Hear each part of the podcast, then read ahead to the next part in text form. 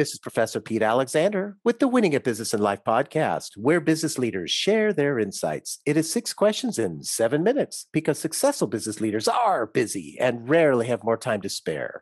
So let's get to it. Question number one In a few sentences, please tell me who you are and what you do. Uh, that's a good question. If I go explore a little bit, I'm consciousness squeezed into a white male body at this time. I'm Peter Matthies. I run the Conscious Business Institute, and what I do is I provide insights and I provide inspiration for professionals who really want to work with more fulfillment, more satisfaction, and more success.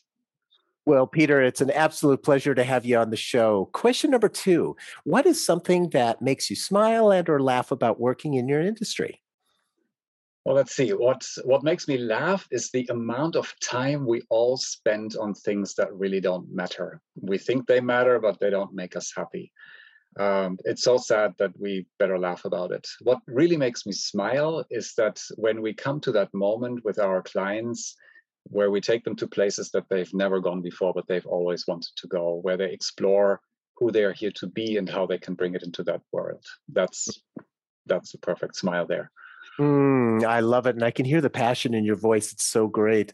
Question number three I have a fictitious book with all the answers for business. What chapter would you think most companies should read? I think they should read the chapter that our current model of success is not designed to make us happy. That it's actually the reason for much of our suffering. Our current model of success is designed to accumulate. It's based on the paradigm that we are not enough, that there's not enough, and so we're always striving. And that there is actually a different uh, model of success which we need to consider if we want to be happy and want to be really satisfied and fulfilled. Mm, I like that. That sounds like an excellent chapter to read. Thank you. Question number four Other than the generic work harder, have a great attitude, and care for customers, what advice or insight would you give to other business leaders? I actually wouldn't give that advice. That sounds a little bit hmm. like a business school advice. And if you look around, if we all would do that, we'd all be happy and we'd all be successful. And that's clearly not the case. Mm-hmm. I've met a lot of people who've worked really hard, really passionate about what they're doing, um, customer oriented, everything that we are supposed to do, and they're burnt out. So, what I would ask people to consider is that our success stops exactly at that point where our consciousness stops growing. So we can become CEOs, obviously, without having a high consciousness. But if we go home and our consciousness is limited in the way we relate to our children, to our family, our less success will be limited at that point. So if you're a leader, I encourage you to look at your consciousness rather than all the outside things, because your wife, your success, and your kids will be thankful for it. Mm. And that often is the most important things in one's life as well. And so, if you, if, from what I'm hearing you, I'm I'm making the assumption that if you focus on those areas, not only will you be happier, your stress will go down, etc. Am I am I uh, uh, understanding that correctly?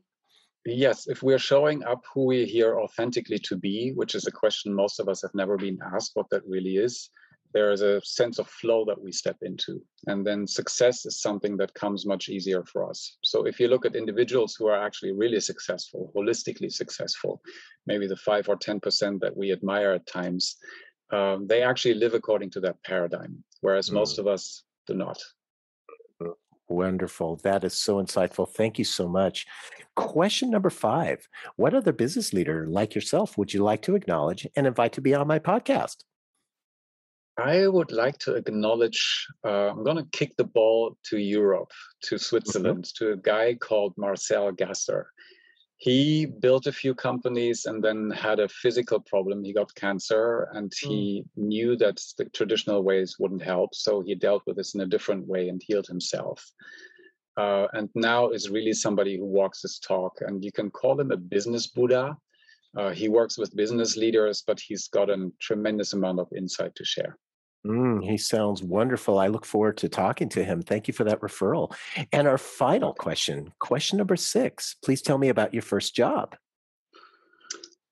My first job was when I was in my teens, and uh, I was working in construction because my dad is an architect. He helped me find that job, and I had to uh, kick out, click out all the grouts in a in a brick building, a three-story office building. So for days and days and days, I went there at six o'clock in the morning, and clicked out grouts until six o'clock in the evening.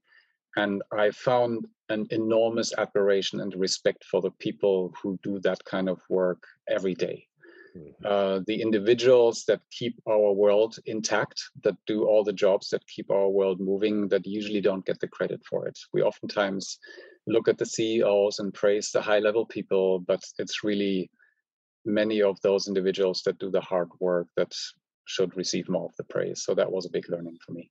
Mm-hmm. You know, it's interesting. I totally relate to that because one of my first jobs as well, I spent a summer working in construction as well and and uh, doing primarily sheetrock where you know putting it up on the walls and up on the mm-hmm. ceiling and literally for 12 hours a day and i would come home completely exhausted and i too got that appreciation for the construction workers because it is really hard work and they don't get enough credit for that so i appreciate you uh, mentioning that and and i'm glad that you got that same learning uh, so thank you peter for sharing that that experience it's uh, it's really great and thank you so much for being on the show? How can people find you?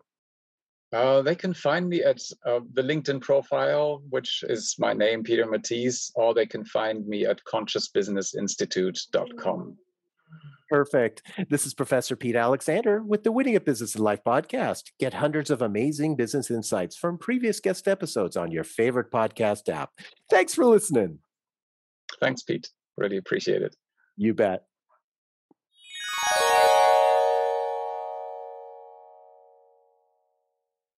I'm Ken Harbaugh, host of Burn the Boats from Evergreen Podcasts. I interview political leaders and influencers, folks like award winning journalist Soledad O'Brien and conservative columnist Bill Kristol, about the choices they confront when failure is not an option. I won't agree with everyone I talk to, but I respect anyone who believes in something enough to risk everything for it. Because history belongs to those willing to burn the boats. Episodes are out every other week wherever you get your podcasts.